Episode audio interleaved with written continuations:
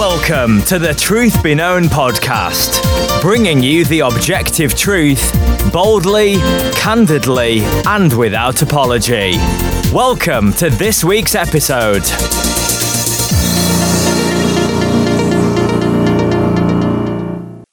Welcome back to another episode of the Truth Be Known podcast. I'm your host, Nathaniel Jolly. Now, today, what, what I want to talk about is such an important issue. I, I want to go through a study that the Barna Group did. I want to talk about competing worldviews that influence Christianity. Uh, this is such a huge, huge topic, and the reason that it's an important topic is because the reality is this is the very reason we see a lot of what we see today. It's the reason why we have Christians who are saying, look, it is a moral failure, an ethical issue to vote for the Democrat Party. And on the other side, you have this new group quote unquote pro life Christians for Biden, uh, it's why you have such a division in the Christian church. And, and that division is caused by different worldviews, right? As Christians, we should have a biblical worldview, and, and that's just very simply a worldview that looks through the lens of Scripture, right? That judges what we see, what we do, judges truth uh, objectively by what Scripture says is truth. And then you have a secular worldview, or what many would call, you know, worldly Christians. Uh, it's kind of a misnomer because there's no such thing as a quote unquote worldly Christian. If you're worldly, you're not a Christian. If you're a Christian, you're not worldly. Don't conflate that with whether or not Christians sin, as that's not what we're talking about. But so I want to go through this study that Barna Group did on competing worldviews now, this was done a couple years ago. This study came out in 2018, but it is eerily a picture of what we today. And in fact, I would argue that the study not only proves, but it's consistent. Now, two years later, we see the same things happening. And, you know, when you throw in the last six to eight months with all the COVID stuff, it's just kind of brought all of that to the surface in a very clear and undeniable way you know, in an increasingly globalized and connected world that we live in today, uh, there are uh, the worldviews amongst Christians. Are, I think have never been as clearly demonstrated to be different as as we are today. But the question is, well, just how much have other worldviews crept into Christian perspectives? And that's the question that this uh, Barna study group is seeking to answer. In, in fact, at the beginning here, it says that the research shows that only 17% of Christians who consider their faith important and attend church regularly actually have a biblical worldview. I mean, that that's incredible. Only 17%, according to this study, of Christians who consider their faith important and who attend church regularly, so we're talking about practicing Christians, only 17% of those actually have a biblical worldview. I mean, we could just end the podcast right there. Uh, problem found, problems not solved, but it's certainly found. Um, if 17% of Christians going to the voting polls this year are operating, uh, only 17 are operating with a biblical worldview, you can bet that the other 83% are probably making decisions that are antithetical to Christian faith and practice. That's just kind of logic, right? Um, so let, us dive into this study. Here's a few, and, and I'm going to read and then comment on some of this stuff. A few findings from this study 61% of these active church going professing believers agree with ideas rooted in new spirituality. That's scary. Uh, we'll get into that, but you know, think charismatic type stuff. Um, 54% resonated with postmodernist view. Now, there's going to be some overlap in percentage right here.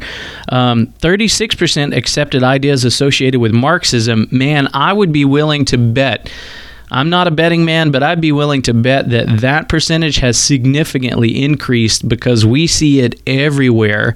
Make no mistake, the Christians that are supporting things like Black Lives Matter, the Democrat Party, the social justice movement, all of those are accepting ideas associated with Marxism because those things are rooted in Marxism.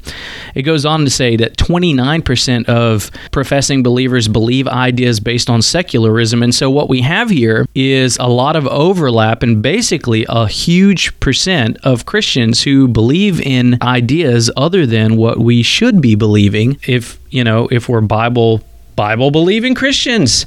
I guess Bible believing Christians are in the minority these days.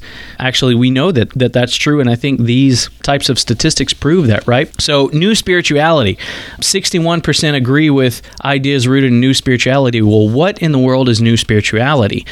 Uh, well, new spirituality, uh, it's probably among the most enticing, and they go on to say this because it holds, it's, it's a very positive centered view of the world, of religion. It emphasizes the supernatural, and it simultaneously kind of feeds into a growing dissatisfaction with institutions. If that sounds eerily like some things you're hearing in the Marxism stuff, in the Black Lives Matter, right? Institutional racism, institutional disparities, institutional injustices, it's because it is rooted in Marxism. But this new spirituality, it really it's just pagan religion. And yet we have 61% at the time of, of these polls that agree with foundational beliefs of new spirituality, right? So, uh, and it goes on to say, for instance, almost three in 10, so 28% of practicing Christians strongly agree that, quote, all people pray to the same God or spirit, no matter what name they use for that spiritual being, end quote. That's astonishing. It's not surprising if most professing Bible believing Christians are in fact not really Bible believing and have a secular worldview, then the tendency would be to be a universalist or at least have universalist like ideas. I think it was John MacArthur who just a few weeks ago read a more recent study that had some statistics very similar to that. Dear folks, when someone, when a Muslim is praying to Allah and a Christian is praying to Yahweh or Jesus, God, Father, Holy Spirit, uh, they are not praying to the same God. Don't be mistaken. If someone is praying to Buddha, that is not the same as the God of the Bible, the God of Abraham, Isaac, and Jacob. If someone is praying to one of the plethora of the Hindu gods, that is not the God of the Bible. Those are all dead, fabricated, or made up gods we serve the one true God, the living God, the Lord Jesus Christ, who lived, who died, and who ascended, and is now seated at the right hand of the Father, very much alive. And yet, 28% of practicing Christians, according to this poll, strongly agree that all people pray to the same God or Spirit, no matter what name they use. I'm sorry, that's just not true. I think it gives a really good picture of how broken Western Christianity has become, or I just should say how broken many professing Christians are. Christianity, in and of itself, is defined as the Bible defines it, and so it is perfectly alive, active, whole. God's church is not in danger. God keeps his church. But we are in trouble when it comes to what professing believers believe and know about their own faith. It goes on to say that new spirituality worldview also has inched its way into Christian ethics. No surprise, the doctrine you believe will affect every area of your life. There is no such thing as an unbiased individual.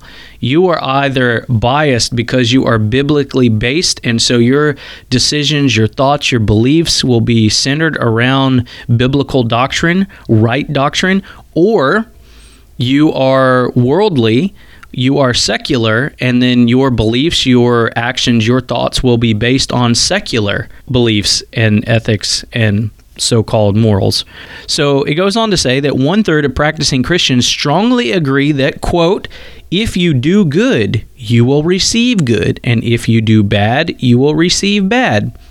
Okay, so there is some truth in that, right? We believe where the world would say karma, we believe in sowing and reaping. They're not exactly the same, but it's a similar concept. So we, we get that. But basically, this is talking about Christians buying into the, the more karmic statement. It appeals to a lot of Christians because it kind of sounds biblical, uh, but there are other things involved. So, I, I mean, that's 32%. This kind of belief effectively leads in, into a works based belief system. And, and we'll probably talk about that a little bit as, as we go on here. Overall, it says at least 60 61% of practicing Christians embrace at least one of the ideas rooted in new spirituality. Uh, that that's huge, guys. I mean, huge. So, what are some of these ideas? Well, they broke it down into three categories, uh, just for simplicity's sake. So, let's go through all, all those. So, the, out of the 61% who believe in new spirituality, 28% said they believe that all people pray to the same God or Spirit. 27% of that 61 says that the meaning and purpose come from becoming one with all that is. Okay, listen to that. 27% of the 61% of professing believers say that they believe meaning and purpose comes from becoming one with all that is. Yeah, that's just flat out paganism. Uh, we won't get into the specifics, but we know that's clearly anti biblical. 32% of this 61% said that they believe if you do good, you will receive good. If you do bad, you will receive bad purely transactional, not exactly the biblical understanding of reaping and sowing, right? Although there's an element of, of truth in there. We're just at the first part of this study, and already we have a very clear picture of, I mean, really the need for biblical worldview in the church if you profess to be a Christian, what you're professing is Christ likeness. What you're professing professing is a lifestyle, a way of thinking, a way of believing that aligns itself with the Christian faith and practice, which is defined by scripture. Right? We throw this phrase around a lot, sola scriptura, especially for those in the reform camps. Sola scriptura, sola scriptura. Well, it means scripture alone. Scripture alone is our final authority for faith and practice in the Christian faith. And so far, the statistics are showing that people are using um, worldly ways of thinking over biblical ways of thinking. We know this, but I think it's good to be reminded of just how much this has crept into the church. And I think it helps us understand why there is such a division in the visible church in America today, especially in this time uh, of year during an election year, why we see such polarization even in the church. It's because you've got a lot of professing Christians who actually just don't believe or know their Bible and that creates a huge issue.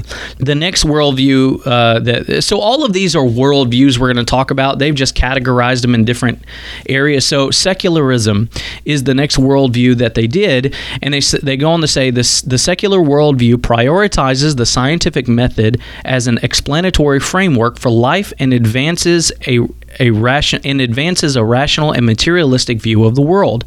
For the most part, practicing Christians resist scientism and a Darwinian belief. Only 1 in 10, so 10%, strongly agree that quote a belief must be proven by science to know it's true okay so that's good right our our faith we have faith in in god and in his word uh, because we know it's true not because we can prove all those things um, it goes on to see that believing that human beings are made in the image of God and not just highly evolved matter, Christians see value as inherent. Only 13% of practicing Christians strongly agree that, quote, a person's life is valuable only if society sees it as valuable.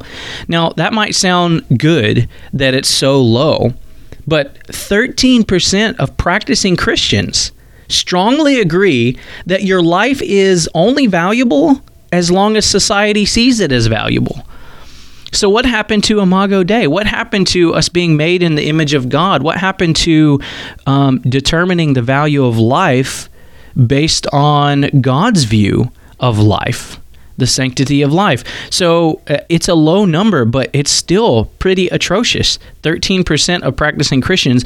There should be no percent of practicing Christians that believe life is only valuable when society says it's valuable. Now, I will tell you, I wholeheartedly disagree with this low assessment. I think it is far, far higher. And let me tell you why that is. Uh, because there is an ever increasing growing movement of professing Christians who are okay supporting abortion. And if you support abortion, then you do, in fact, only believe a person's life is valuable when society says it's valuable. So, right now, society says, you know what, the preborn baby, their life is only valuable if it doesn't inconvenience the mother. And if it does inconvenience the mother, then let's just kill that preborn baby, and that's perfectly fine and okay. Well, now you've got a group called uh, pro life Christians for Joe Biden. Well, Joe Biden is an uh, baby murderer, and he'll do everything he can to murder more babies. Um, and I mean, he, he feels so strongly about it that he's made the statement that he will turn Roe v. Wade into law should the Supreme Court repeal it.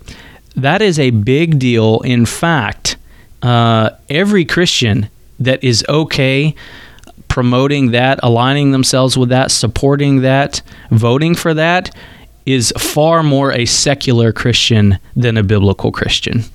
I'm not going to go as far as saying they're not Christian because who you vote for or who you don't vote for is not indicative of your salvation necessarily, um, but certainly you are a more worldly and less biblical Christian if that's the case. And we see that trend growing and growing and growing, right? Um, so th- this study goes on to talk about secularism. So listen to this. We said. Um, 29% believe in of professing Christians believe uh, in ideas based on secularism. So it breaks that down. 10%, we've already talked about that, a belief that has to be proven by science. Well, if if someone really believed that, then they're not a Christian because our, our faith is unseen, right? So, um, uh, the next category is a person's life is valuable if only society says that's 13%. And then the, the last category in secularism, 20% of these Christians said that they believe meaning and purpose come from working hard to earn as much as possible so you can make the most of life. Well, we've got two problems with that thought. This is 21%, or sorry, 20% of the group that of Christians who buy into secularism. Uh, one is just kind of inherently greedy, um, getting what you want right? Meaning and purpose comes from working hard and earning as much as possible. So this really plays into kind of the american dream right? You can get wealthy you can have what you want. Uh, it's incredibly selfish based um, and and and that's what meaning and purpose comes from. So it, this is humanism is what we're talking about right? So humanism says that the chief end of all things um, is for the happiness of mankind right? So that that's the purpose of life. It's the purpose of everything is to make man happy. That's exactly what this is saying. So 20% of this group of Christians basically are just humanists.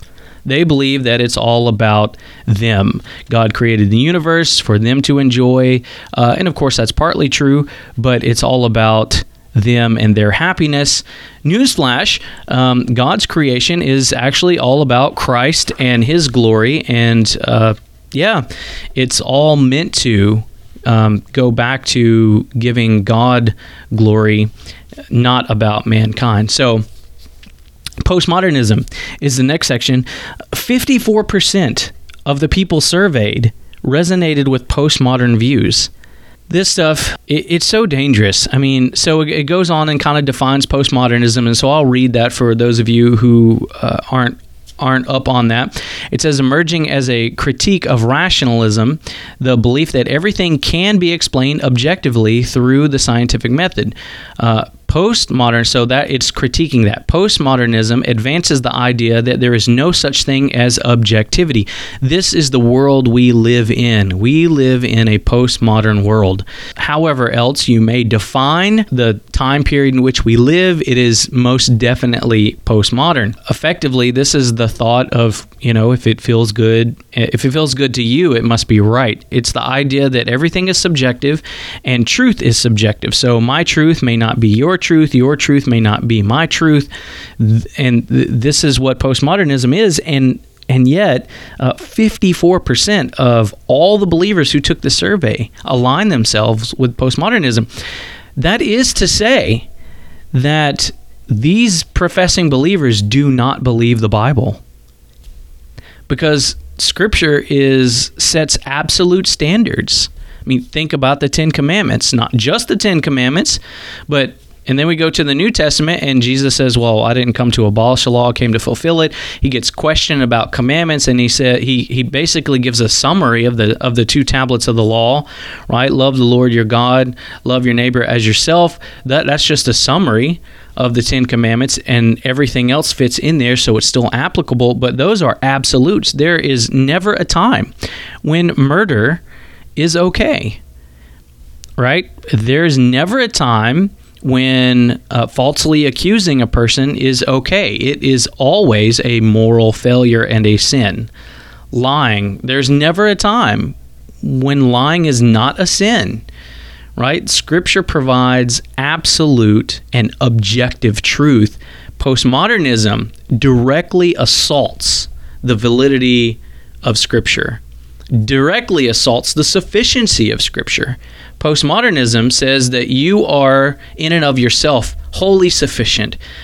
Effectively, postmodernism is promotes the idea of self godhood, because if truth is all subjective and your truth is true for you, then that means you are in fact God. Postmodernism is a heinous and dangerous uh, worldview. So it goes on to give an example of several categories. So it says, for example, almost one fifth of practicing Christians strongly agree that quote, no one can know for certain what meaning and purpose there is to life. What? So this is in within the 54%, right? 19% of those say that there's no way we can know the meaning and purpose to life. I mean, this is where catechisms are so important, right? So we're supposed to love God and enjoy Him forever. Uh, the purpose of life ultimately is to exalt and glorify God. Okay, Scripture gives us, you know, these things clearly. It goes on to say one quarter, almost one quarter of practicing Christians, so that's 23% here, strongly agree with, quote, what is morally right or wrong depends on what an individual believes, end quote. Wait a minute. So you're telling me that 23% of Christians, professing Christians in this group, believe that what's morally right or wrong simply depends on what you believe. So if I believe it's okay to walk up and slap you, that's okay because I think it's okay. I mean, that's an idiotic idea. In fact, I, I, you know, no one really believes that, and you can prove it. Just go up and slap someone, and I guarantee you they'll get angry. If they really believe this, then they would be forced to say, "Well, yeah, okay, I, that's fine. I, I'm okay with that because if that was your truth, so it must be okay." No, you, you know how else we know that's not true? Because generally speaking, society still deems things like rape wrong. I mean, it is wrong, but if we believe that what's morally right or wrong just depends on what the individual thinks, then everything would go. I mean, almost more and more these days, it's kind of seeming like lots of things are going. It's insane that we could believe that professing believers could think that. It, it effectively means that for them, the Bible is not inerrant, it's not authoritative, and it's not sufficient. Because if you believe that, you know, morals, ethics, what's right and wrong is just totally subjective, you have to deny, you know, just the fundamental tenets of the Christian faith. You have to deny that Scripture is authoritative. You have to deny that it's uh, uh, sufficient. You have to deny that it's inerrant. And I bet if you were to ask these 23% Christians, or rather take the whole group, 54%, um, none of them would deny most of those things, and yet they do in their belief system. This is why having a biblical worldview is so extremely important. Just to reiterate, so postmodern Christians, 54%, meaning that 54% of believers basically believe that there's no such thing as objective truth. I mean, you look at Psalm 19. Psalm 19 destroys the postmodern thought process, which is just a kind of concise, shortened version of Psalm 119. But you go through Psalm 19, and um, you know the the second part of Psalm 19 really goes through what God says. You know what David's writing about the scriptures themselves. It, it's all about the sufficiency of Scripture that they're true, that they're right, that they're pure, uh, that they you know change our minds. I'm not quoting it verbatim, but th- this is this is what the scripture says about itself. Let me move on to the next category, Marxism. Man, everybody is talking about Marxism these days because Black Lives Matter is a Marxist movement. If you didn't know that and you're unsure about that, uh, there are a plethora of YouTube videos and other videos of the leaders themselves saying, We're professionally trained Marxists. So, Black Lives Matter is a totally Marxist movement. You used to be able to go on their website. Now they've taken a lot of it off where they talk about the things that they believe.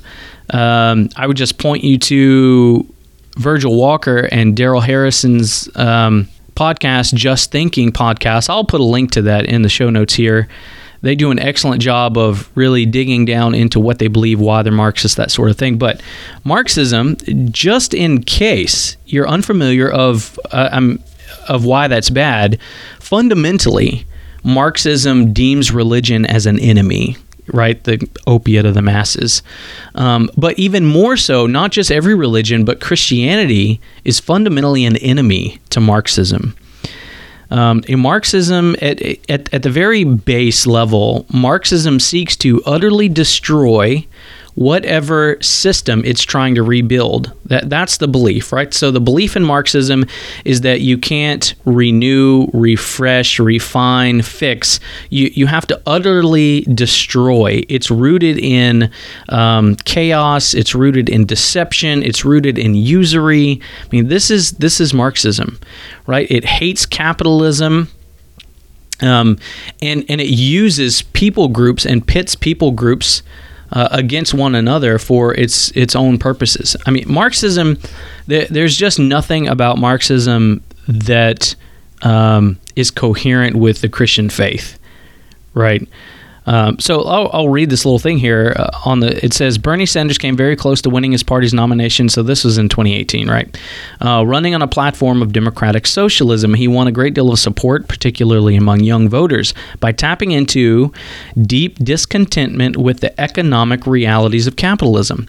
Marxism, as a worldview, stands in opposition to the economics of capitalism and falls more in line with socialist or communist political ideologies.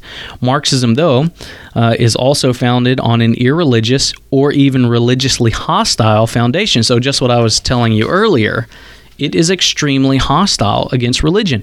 Um, again, there's no set principles, there's no set morals. Uh, it it all is about power shifts and power struggles, and effectively, Marxism is built on theft. I mean, it's built on racism and theft and hatred. Right? You steal from those who you deem have a lot to give to those who don't have much. You demonize those who have a lot. Um, to give to those who don't have much, and then you demand that the ones you give to serve you. Um, I, I, mean, it goes against so much of what Scripture what Scripture teaches. Uh, we won't get into all that during this podcast, but uh, so anyway, we'll continue on. Let's see. So it goes on to say that um, one in nine professing believers strongly agree that private property encourages greed and envy well, sorry, you know, Old Testament, God gave Israel land. I guess God was wrong. Uh, let's move on. Uh, this is more pronounced when when practicing Christian millennials um, and Gen Xers who are four to times six four to six times more likely to believe this when compared to baby boomers or elders. So all that to say is it's just a part of Marxism that a lot of younger Christians are buying in buying into. So let's break that down. I mean, you got 36% of professing believers who are basically Marxists. Now, let me tell you, in today's world, we see that all over. We see guys who have maybe they're not Marxists, and it's not fair to call them Marxists, but they have most certainly bought into Marxist ideologies. I mean, what do you think Resolution 9 was in the SBC if you keep up with that?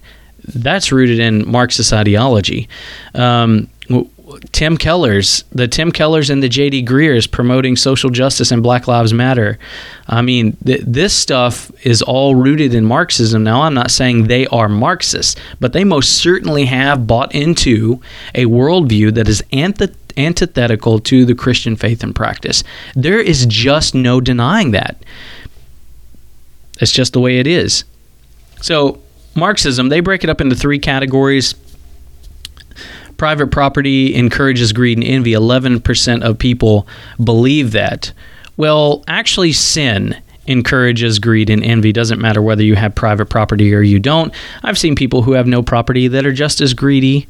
Uh, it's a heart condition, right? You don't have to have a lot to, to be greedy or envious. So that's that's a false thing. Anyway, 14% of this group in the Marxism category believe that the government, rather than individuals, should control as much of the resources as necessary to ensure that everyone gets their fair share.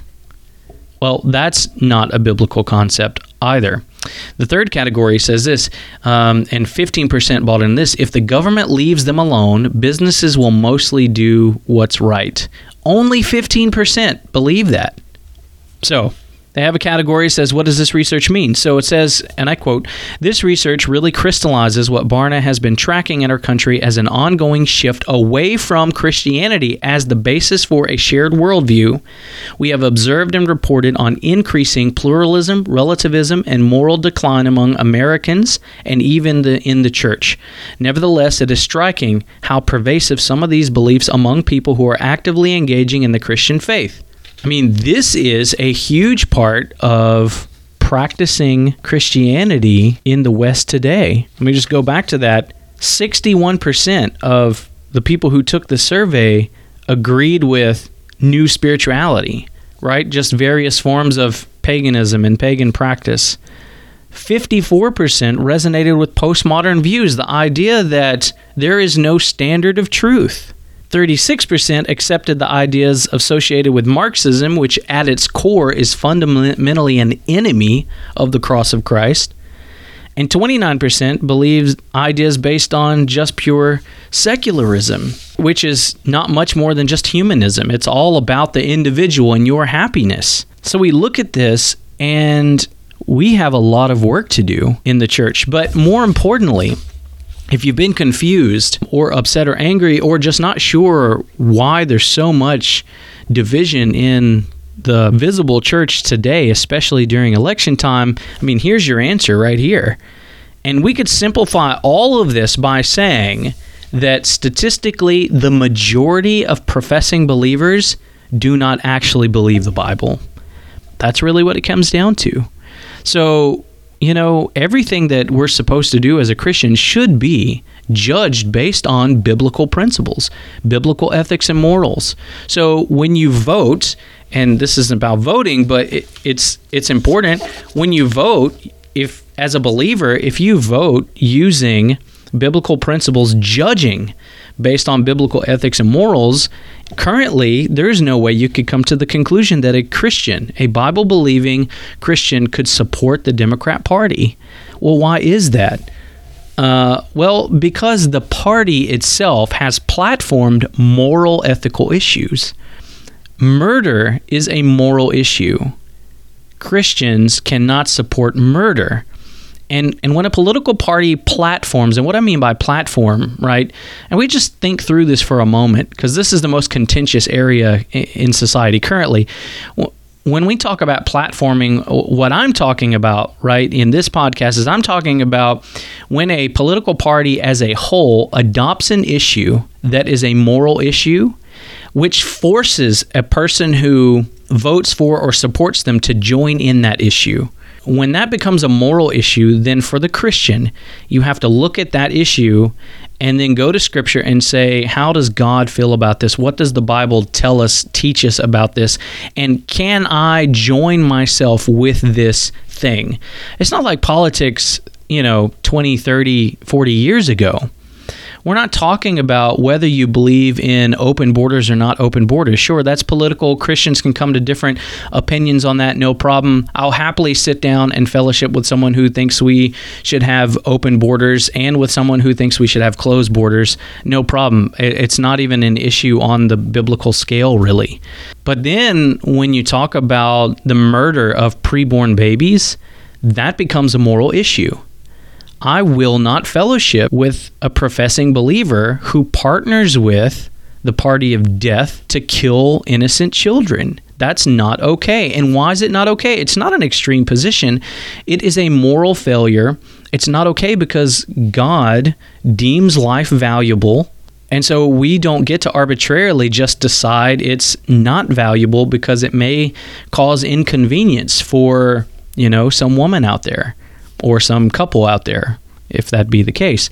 They've adopted other things on their platform, such as homosexuality, which no Bible believing professing Christian can support. And so, uh, um, what's happened is because the Democrat Party has adopted all these moral issues and platform them. So they built their party on these issues. I mean, they have all but said, and in fact, many have said as clearly as if you vote for us, this is what you're going to help make happen. So, dear Christian, think biblically. If you vote for the Democrat Party, they themselves have made the statement you will help them accomplish these things. And some of those things are murdering innocent children. Some of those things are promoting, not just promoting transgenderism and homosexuality, but enforcing any of those who they would deem bigoted, which would be the Christian practicing Christians. So you are fighting against the very religion you claim to belong to. There's no way to get around that. Now, you know, one of the arguments is, and, and again, because Christians simply don't have a biblical worldview, this is why we have to have these conversations. But you get the argument, well, um, I'm not a one issue voter. Well, then in this instance, maybe you're just not following the Christian faith. Because, you know, no Christian can align with murder. It, here's the difference. Now, I'm not advocating for the Republican Party at all. I'm not telling you who you have to vote for. I'm just simply telling you, as a biblical Christian, who you cannot vote for. And you cannot vote for the, the Democrat Party without attacking the Christian faith, without joining purposefully with sin, without um, coming against biblical standards. Uh, you, you, just can't do that. And and the Democrat Party platform, they've made that very clear. You can read through their 2020 platform policies; they make it abundantly clear. So yes, a vote for Joe Biden is in fact support for abortion. You don't have to like it, but it is. And and so what I what I want people to do, what I want Christians to do, is instead of being so um, set on their own party, right? Uh, or I mean, the reality is we have a lot of these discussions because Christians have hate in their heart. Now, let me just deal with that. Um, if you are voting for for the Democrat Party because you hate Trump, you're already in sin, Christian. I'm not saying you have to love him, but a lot of you out there just plainly hate him, and you're in sin, and you're sinning against the holy God, and you need to repent. That's just true. The Apostle Paul makes it abundantly clear we're supposed to pray for our leaders. You don't have to like it, but he's our leader, he's our president. And that goes for whoever our leaders are, whatever party they're affiliated with.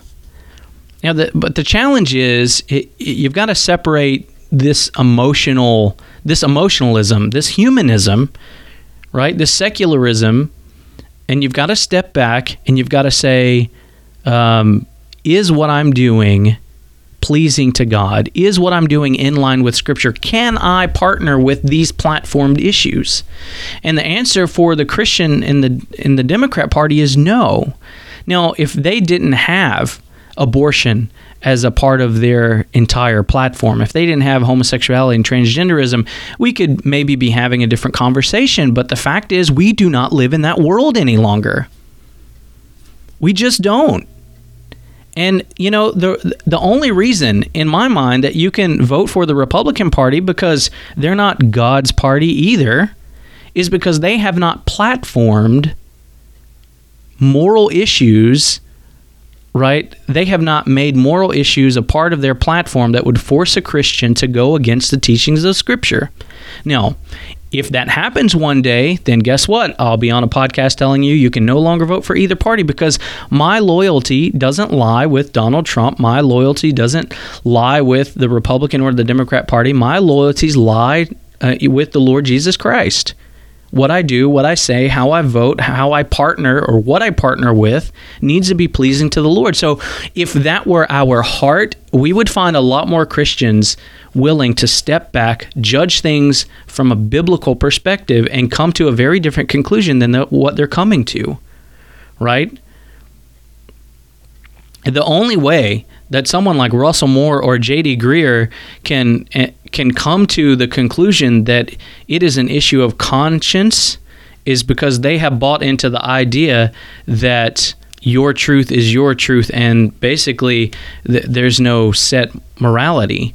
It's subjective. And i can't tell you what their motivation for doing that is but i can tell you that they're absolutely wrong and totally against the teachings of scripture.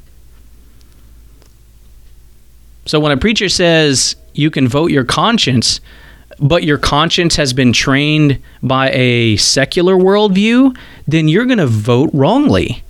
If you believe in subjective truth or that there's no objective truth, there's no standard, you're going to vote wrongly. We don't get to do that as Christians. There is a right and a wrong, and the right is what God says is right, the wrong is what God says is wrong. And as believers, we happily and willingly submit ourselves to that. Personally, like I said, I'm not going to tell anyone who they have to vote for, but I can tell you who you can't vote for if you care about voting in a way that doesn't um, compromise morality, biblical ethics. And, and that's that very simply, you can't vote for the Democrat Party. And it's not just these areas, all right? The problem, all of these issues we're seeing today, divisions in the church, I think, again, they can really be boiled down to the fact that the majority of Christians have chosen to let the world train their conscience rather than Scripture train their conscience. Well, okay, let, us get on to the good stuff. Nathaniel, I hear what you're saying, but I don't know. How do I let Scripture train my conscience? How do I know if I have a, a worldview, a secular worldview, or a biblical worldview? How much time do you spend in Scripture? We're transformed by the hearing of the word. How do you hear the word? You sit under faithful preachers, you study and read the scripture yourself as you read it to yourself, as you study it you know, as as we spend time in the Word of God, the Word of God trains and retrains our minds. That's how we let Scripture train our conscience. You know, we, we live in such a world where emotionalism rules the day, and the church has bought into a lot of that stuff where you can turn on a news channel, you can hear the president give quite frankly a terrible speech, and then you can you can just decide because it doesn't make you feel good that you're going to vote for a party that's going to murder innocent children. That's not right thinking. It's not biblical thinking in my opinion, it's really just not thinking at all. I mean, here's here's the truth. Currently, one issue voting is absolutely a legitimate thing because if it's not, then what you're telling me is that having an open border is more important than whether, you know, little Johnny is born or murdered. Is that really what you want to say? Do you really want to tell me that giving providing a house for the homeless guy on the street is more important than whether or not little Susie gets to keep her life or is murdered? Is that really what you want to say? I mean, part of this issue is I think we just don't think through the consequences of our thought processes. Right? What are the implications of the way you believe? I'll say it again because I know people will say, "Well, you're just, you know, trying to make a plug for the Republican Party." I'm really not. I am really truly only telling you that biblically you cannot vote for the Democrat Party because they force you by way of vote to specifically further murder, homosexuality, I mean all types of things. And and we've got to step back and judge these things biblically rather than emotionally, rather than with, you know, a mind that's been trained by secularism Marxism, whatever it is, we've got to take a step back and say, you know what, if I vote, because the platforms are different, if I vote for the Democrat Party, for instance, am I actually furthering the cause of abortion, murder?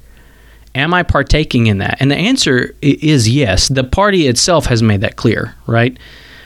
You have to step back and say, okay, if I vote for this party, am I partaking in sin? Am I actively joining in sin? And, and the answer is yes for that party. And that's because they have platform moral issues.